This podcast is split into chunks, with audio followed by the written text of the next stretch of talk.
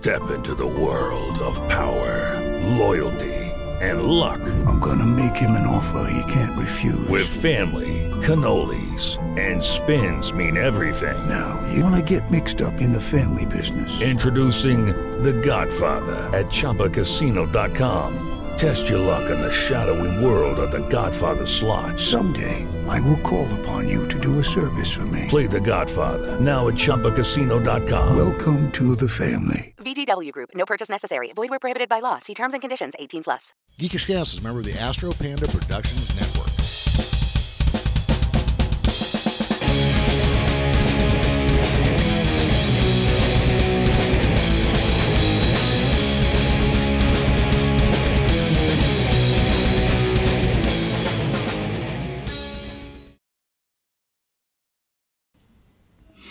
Hey guys, Jeremy from Geekish Cast here. I'm here with Vince Dorse, the writer and artist from Untold Tales of Bigfoot. And Vince, thank you very much for joining me. How's it going over there? It's going great. Thanks for having me. Yeah, I've had to take a couple swings to get you on here and still almost ended up missing you tonight. So thank you for your patience. Yeah, I'm a tough get for podcasts. I noticed that. I heard this about you. That's the word on the street. No, but no, I appreciate it. Thanks a lot. Yeah. So the reason that you came to my attention is because even though I'm a strangely skeptical person, I do believe in Bigfoot, and I have a great nephew who is a Bigfoot believer, whose grandmother helped kickstart one of your books, The Untold Tales of Bigfoot. And so, really quick, the idea of Bigfoot running around with his dog is just an awesome idea. What happened? What was the genesis of this idea?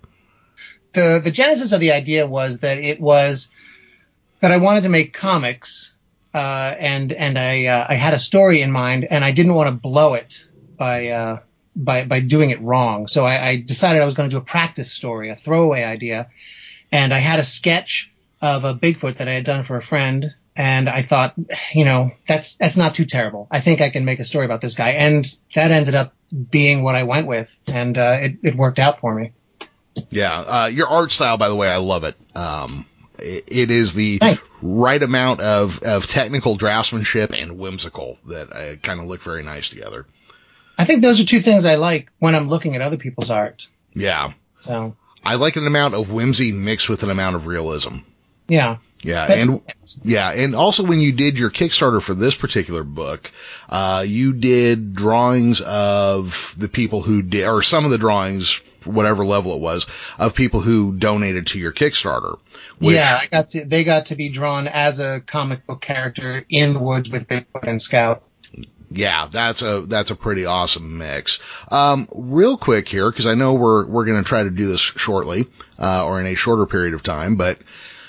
Let's see, you had an idea for comic books. Are you more of a comic strip fan, a comic book fan, a classical art fan? What was your interest in artwork? Jeremy, I've been drawing since I was a kid. Mm-hmm. So it's just something I've been doing my whole life. I've read comics as books and strips since I don't think I discriminate between the two. I think that, I went to school and studied art. So I guess all three of those things are probably, I'm a big fan of all those things. Okay. Is there a particular story or character that caught your interest early that you remember? You know what? I remember being into superheroes when I was a kid. But I also liked, horror comics. I remember, early on, I think, Bernie Wrightson just passed.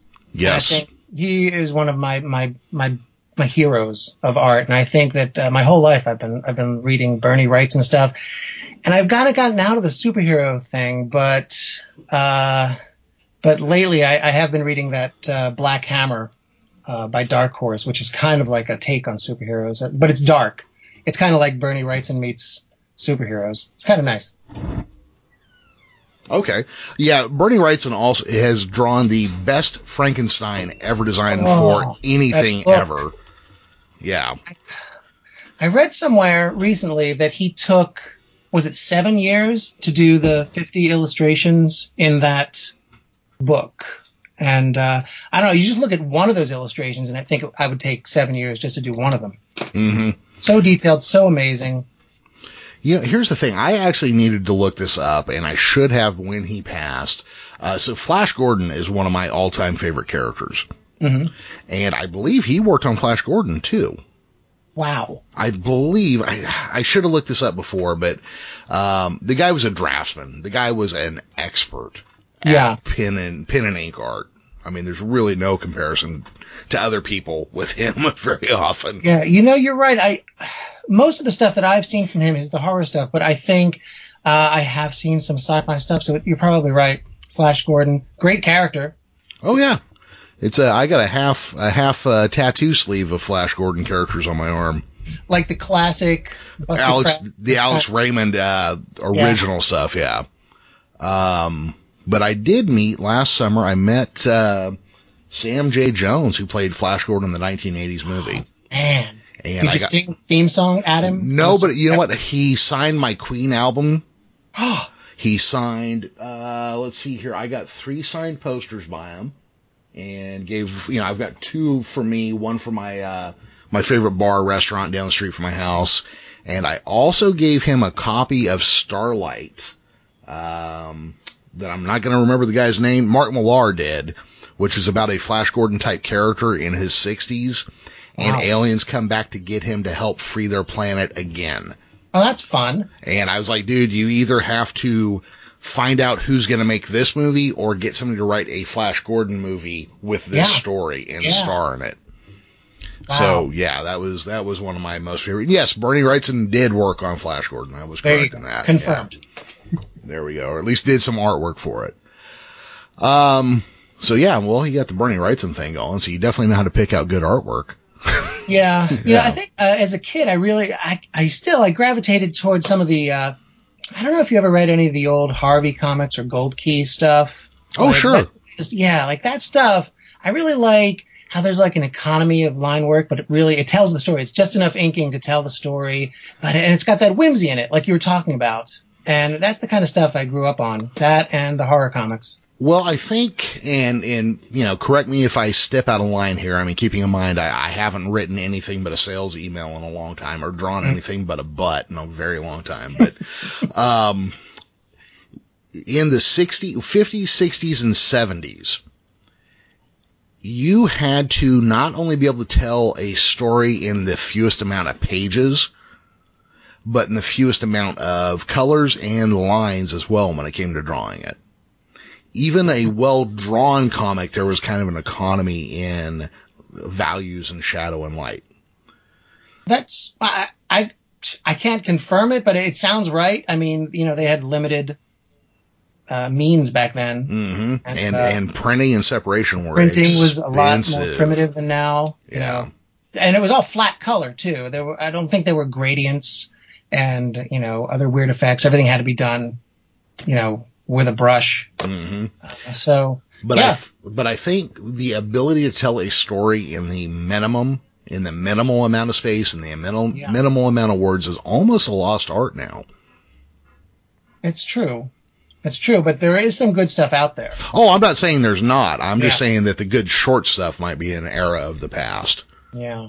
Which, you know, that's fine, too. I mean, for those of us who love comics. It's still there. You can still go back and look at it. Yeah. Thank goodness. So are you still a comic fan these days? Yeah, I'm still a comic fan. I don't absorb the same sort of stuff that I put out. I put out mostly family friendly stuff and kids stuff, but I read a lot of stuff that's kind of like noir flavored. Okay. Like Lady Killer by Joelle Jones and Killer Be Killed. It's a lot of killing, a lot of blood. It's, not that I'm into killing and blood, but the stories and the art are just fantastic. Well, sometimes you have to have your blow-off valve, you know? Yeah. Yeah. And the spirit. Speaking of great artists, you know, Eisner, his original spirit, I have a bunch of his stuff, but then Francavilla is working on some new spirit comic. I don't know if it's like a mini. It's called The Corpse Makers. And that guy's amazing too. Yeah. No, I kind of miss that. I actually have a friend who comes on and does a live episode with me every Thursday, just so I will keep up to date with everything going on with comics. Yeah. You know, because he keeps abreast of it, and me, you know, I kind of get lost. Like this week I've been playing a new video game, so I haven't really been checking out comic books or anything. Right. I have a very small pull list, you know, but the stuff I grab is really good stuff. So, I mean, if you're into detective stuff at all or anything a little darker, check out the new Spirit Corpse Makers by Francavilla. Well, that's definitely worth checking out. So now you said you went to school for art, right? Yeah. So was it like a fine art degree or what'd you do? Yeah. It was fine arts. So I think most of the education I've gotten on illustration has been post-college and just absorbing things in books and on the internet and hanging out with other illustrators. And that's really, I think, where I made most of my leaps and bounds in learning how to do things. Okay.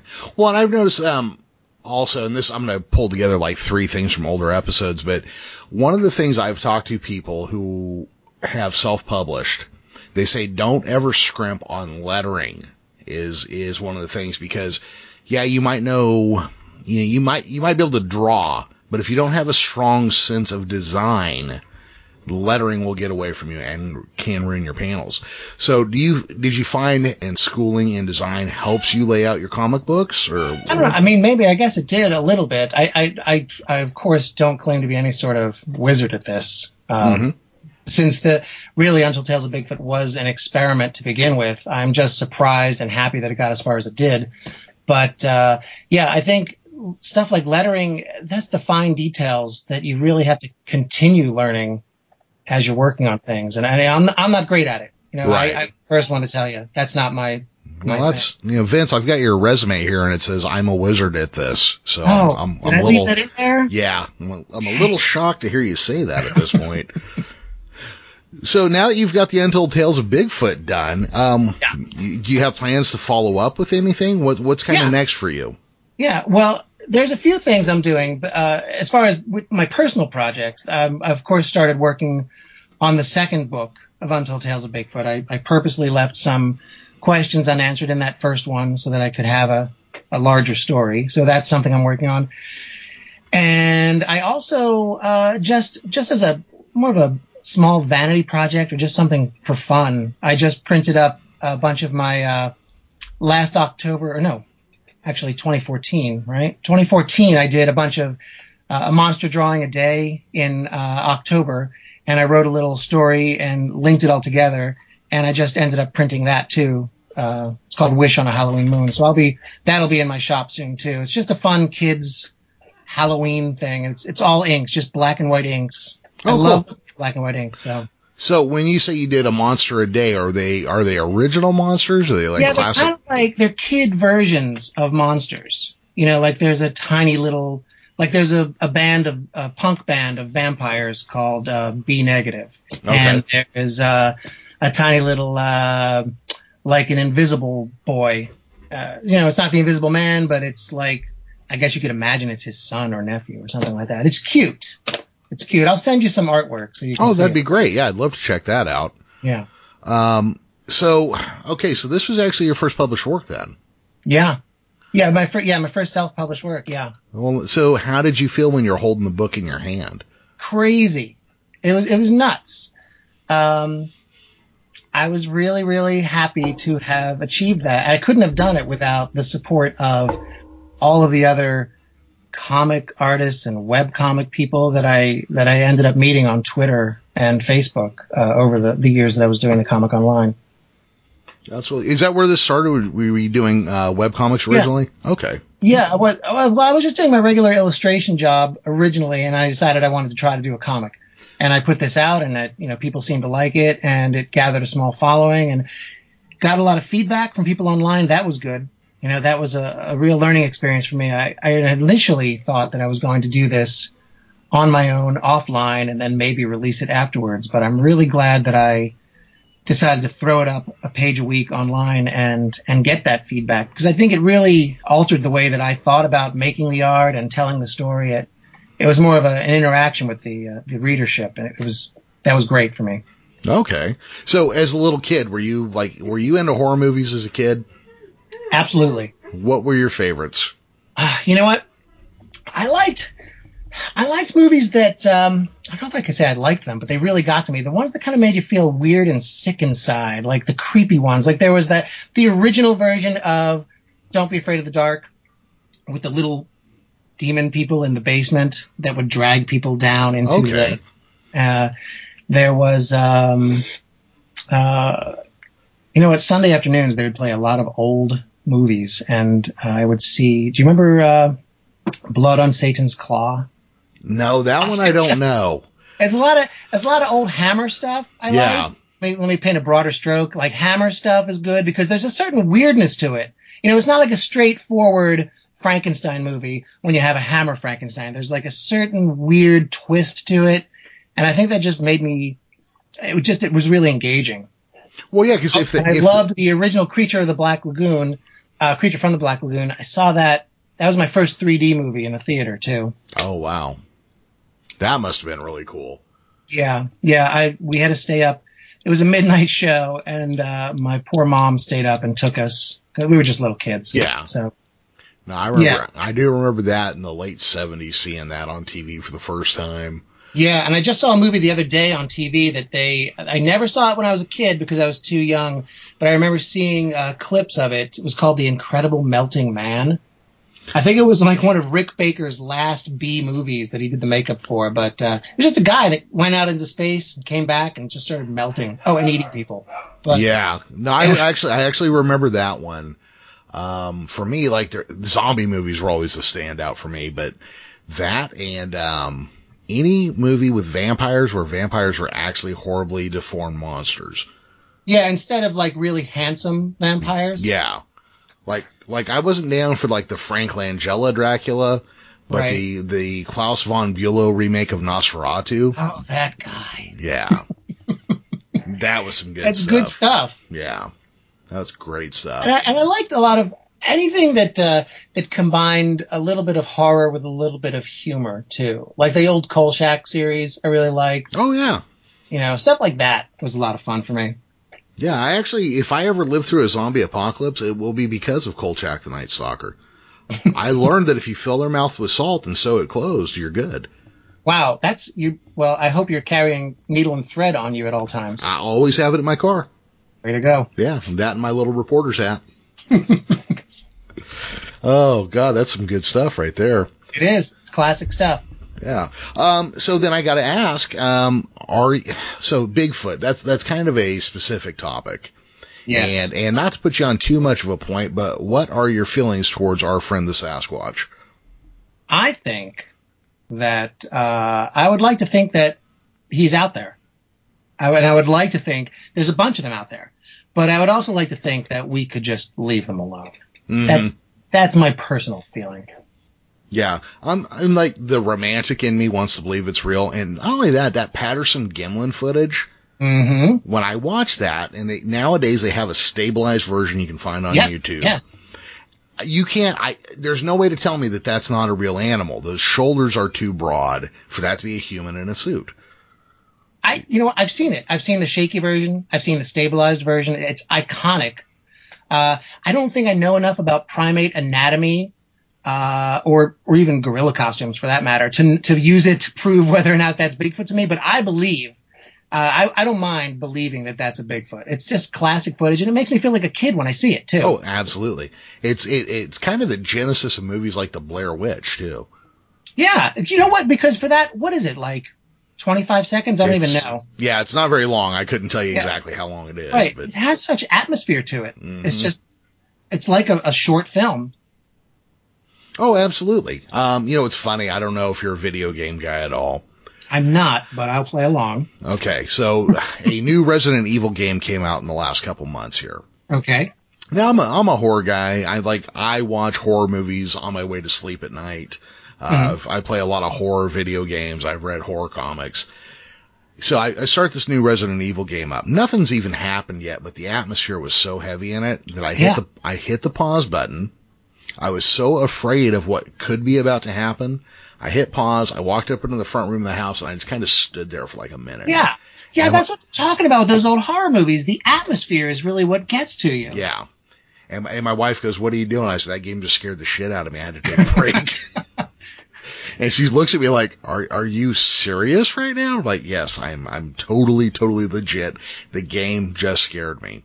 Wow. I was just here's the thing. So what was going on in it, whatever all the details were, you could smell what you were looking at. It was so thick. Yeah.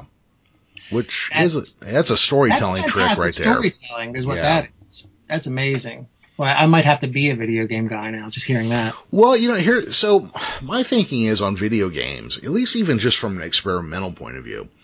We hear these numbers released like, oh, this video or this movie came out and they did $100 million this weekend.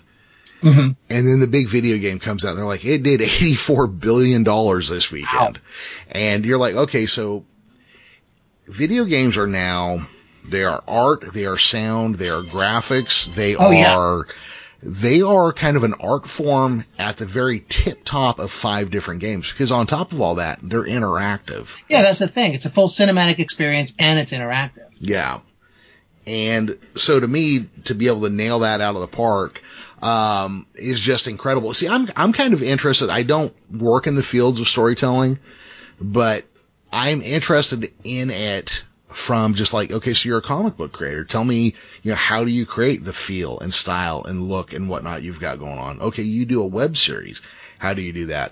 I even have been trying to get somebody who used to write for old school pro wrestling back in the days when people still watched it. Uh-huh. And ask them, so, hey, so you guys not only told an overarching story, but you told a story in the match about like a guy's bad arm or something. Right. How did you approach that? Yeah. Yeah, like, what, do they have a writing room? Is it like 5 guys sitting around a table working that out, like on any show? Well, it's kind of like also when you do other types of stories, there's kind of, there are certain beats that you can hit to move things in a certain direction. Yeah, exactly. You can do this to get, to build anticipation or worry or dread.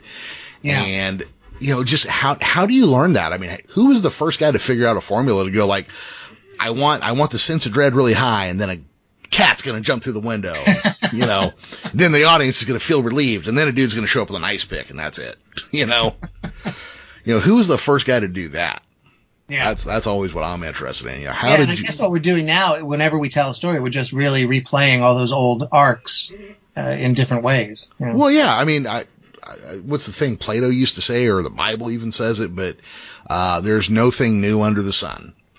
Right. So every time you do something, it's probably been done before. Whether or not you've seen it doesn't matter. But storytelling kind of becomes like steeped within our environment too.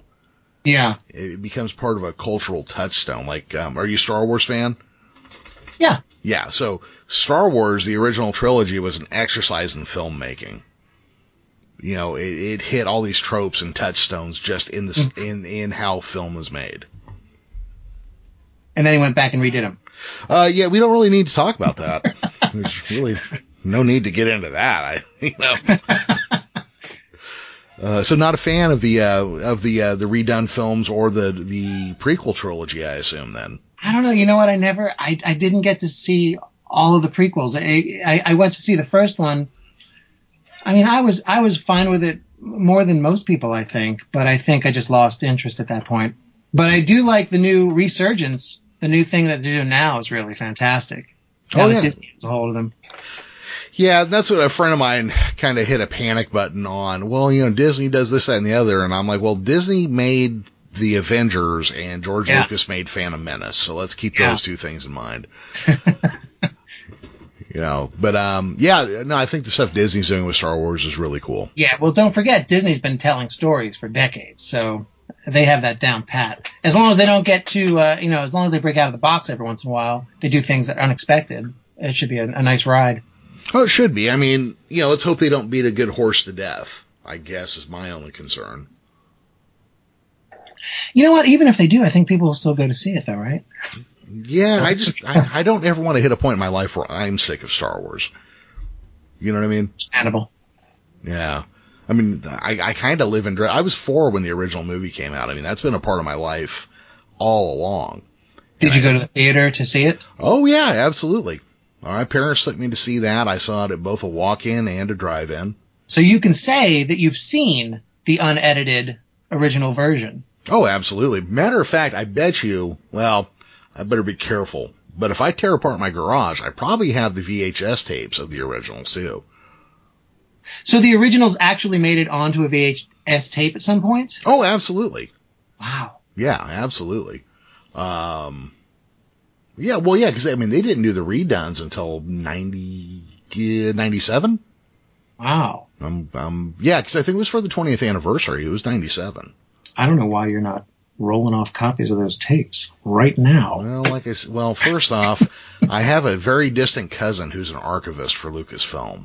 And so my last name would draw too much attention, I think. Yeah. Years ago, I did a Google search of my last name and found this guy who worked at Lucasfilm. That's cool. It turns out our great-grandfathers were brothers. Oh, that's cool. Yeah. So we've stayed in touch on Facebook ever since. Especially when one of our hillbilly cousins sets a forest on fire. That's kind of nice to have somebody that you're connected with, somebody that is connected with something that means so much to you. That's really kind of cool. That's a nice discovery. Well, yeah, it'd be nicer if he'd come on my podcast, but you know. He's probably contractually obligated not to go and speak about Star Wars or something. Yeah, I'm going to assume you're correct, and not. It's all about brand protection and stuff. Yeah. Who knows? I'm just talking off the top of my head. I have no idea. No, you know, that's a better reason than I'd given. I was just like, he's just kind of mean. That's that's the only one I ever came up with. Oh man, cool. Hey Vince, so anything? Why don't you tell us real quick if people want to check out any of your artwork or other projects or the Untold Tales of Bigfoot, where they can find it at? Well, you know, if you follow me on Twitter at Vince Dorse, I am always tweeting out whatever my current project is, whether it's illustrations I'm working on or games I'm illustrating or the comics. So that's really the best place to find me on Twitter. If not that. I guess I have a bunch of children's art on the VinceDorse.com. And, of course, always stop by UntoldTalesOfBigfoot.com because I'm always putting up news about that comic up there. Oh, there you go. So, yeah, you work as an illustrator in your regular everyday job. What kind of stuff do you illustrate? You know, the majority of stuff that I do, I think the majority of people out there never really see. You know, cover spots and interior spots for local papers, illustrations in trade magazines and science journals. It's not boring, but it's not as fun as doing the comics. But I also, every once in a while, I'll get to work on something like a card game, like a 2-player card game that's kind of fun. You know, I get to stretch my legs a little with that stuff. Oh, cool. And cool. And I did do a few shorts, a few Action Cat shorts. That Dark Horse reprinted recently. Though that's the only real comic stuff that I've done outside of my own comic stuff, though. Right on. Now, I know when I was younger, like 8, I always wanted to draw for Dungeons and Dragons. Mm. I always thought that would be like the optimum thing to draw. You know what? I think that would be fun. I never played it though, so I would be the horrible ingenue, the amateur that doesn't know what he's doing. So I've never tried. But you know what? I think that there are – I have some friends of mine that are really into D&D, and I think that they do stuff like that, and I'm kind of jealous. Yeah. Because it looks like fun. Well, you know, I figured then you get to draw, you know, skeletons with bows and arrows and stuff, you know. Yeah. I mean, who doesn't want to draw that? Exactly. I mean, that to me would be like that's the cush job right there. What do? I draw gelatin monsters and skeletons. Yeah. See? Yeah. Yeah. And chicks in chainmail bikinis. My life the way that I realized gelatin rhymed with skeleton. Thank wow. Pointed it out to me. I don't think I ever caught that before. See? There, we learned something. The more you know. That's crazy. All right, so I got one last oddball question for you. So now you've done a comic book that's kind of a kid's comic or a kiddish comic, but if you were to really stretch your legs, what kind of story would you want to write and illustrate? Well, I really did enjoy doing the Untold Tales of Bigfoot. That's still one of my favorites. It's actually literally the most fun I've ever had making art so far. But if I had to break away from that, I would love to do a good old-fashioned horror comic. Mm-hmm. That would be a lot of fun for me. Just something that was scary. Nothing too gory, but something that was scary. Something that really, really got you. Maybe even a ghost story, something like that. Oh, yeah, that'd be good. And, you know, to be fair, you don't have to have gore for a good horror story. It's true. It's absolutely true. Yeah. I mean, now, I love splatter flicks, but I also love suspense and everything else. But one of the best remembered splatter flicks of all time doesn't really have any splatter, and that was Texas Chainsaw Massacre. I saw that in a midnight showing when I was a kid, too. Oh, thank you, Mom. Oh, man. You know what? I didn't see that movie until I was 13 or 14, and I don't think I could have handled it very well until I was 20. It was disturbing. It really is a disturbing movie. It's a great, great movie. Yeah, and see, by the time I was that age, I already knew, like, who... I can't think. Ed Gein. I already knew about that guy. Right. So when I found out that, no, this wasn't the real story, but it was based on Ed Gein, just like Psycho and all these other stories. Right. I think that's one of the reasons why I could handle it at that young of an age. But it's always weird to me when I go back and watch it and realize, shit, there's not blood splattering everywhere. It's actually pretty tame on the gore side. I guess it is, now that I'm thinking about it, because I was thinking about all the scenes that I recalled as gory. And it's like off camera or kind of hidden from view. Yeah.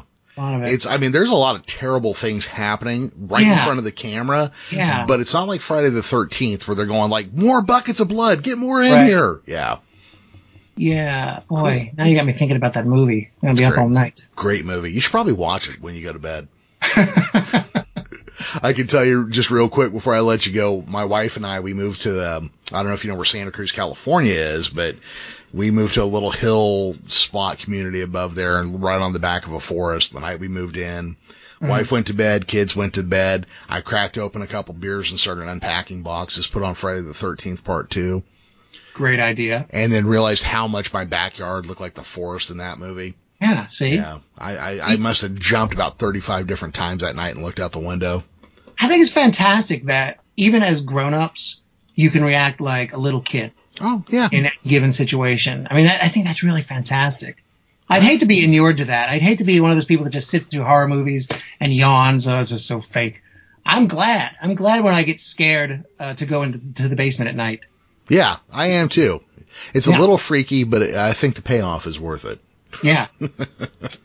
Cool. Well, Vince, you got anything else to tell us about before we go?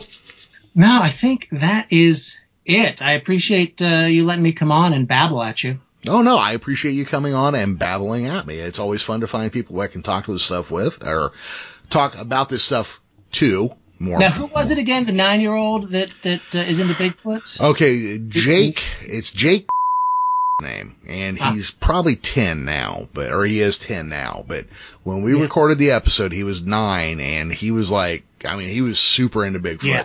Yeah, I hope he still is. As far as I know, he still is, because I even asked him questions like, how many Bigfoots are in the wild? And he told me he's approximately 500 to 800 would have to be in the wild. I like that. I like that kid. He's got a head on his shoulders. And you got to cultivate that. You got to make sure that he doesn't let go of that stuff that's kind of magical. That's good stuff. Oh, absolutely. Once the imagination goes, what's left? You know? The television. Yeah. Okay, so there is that. Not saying that's a perfect answer, but yeah. Cool. Hey, Vince, thank you very much. I do appreciate it. Everybody else, you can catch us at geekishcast.com. I Facebook at facebook.com/geekishcast. And I tweet from @geekishcast. Thank you, everybody. We'll talk to you soon. Geekish Cast is a V as in Victor production and is part of the Astro Panda Productions Network. You can find us now on SoundCloud and on Blog Talk Radio. Our theme music is taken from the song Out to Get Mine by Rain of Zeus. Check them out at rainofzeus.net.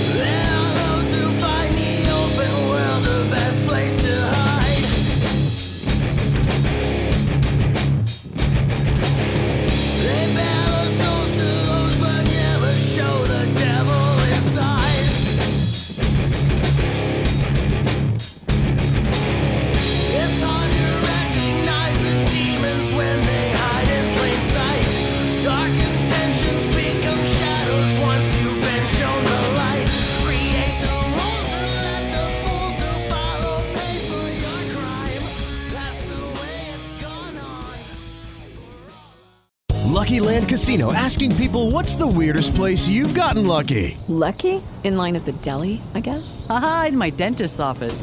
More than once, actually. Do I have to say? Yes, you do. In the car before my kids' PTA meeting. Really? Yes. Excuse me, what's the weirdest place you've gotten lucky? I never win and tell. Well, there you have it. You can get lucky anywhere, playing at LuckyLandSlots.com. Play for free right now. Are you feeling lucky? No purchase necessary. Void where prohibited by law. 18+. Terms and conditions apply. See website for details.